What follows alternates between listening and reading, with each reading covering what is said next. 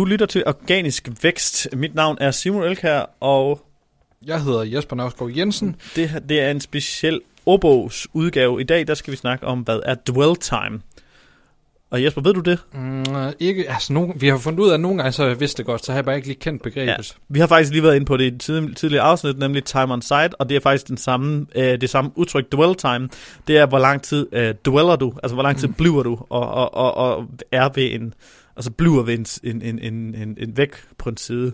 Så i princippet så er det det samme som i time on site, men man kalder det egentlig, time on site er egentlig en metric, metric som der fremgår i Analytics, hvor det ikke er den, som vi snakker om i SEO, men det er det i princippet. Og derfor har, er det egentlig blevet separeret, så vidt jeg kan forstå, over til et udtryk, der hedder dwell time. Altså, hvor lang tid du, du dweller, du, du, du hvad hedder, Ja. jeg ved ikke, hvad det direkte oversatte ord betyder, men hvor lang tid du, du bliver ved og, og, og, og, og læner dig, eller stopper et sted. Øhm, Dvæler, måske. Ja, dvæler faktisk ved en, øh, en, en side. Det var, hvad er dwell time?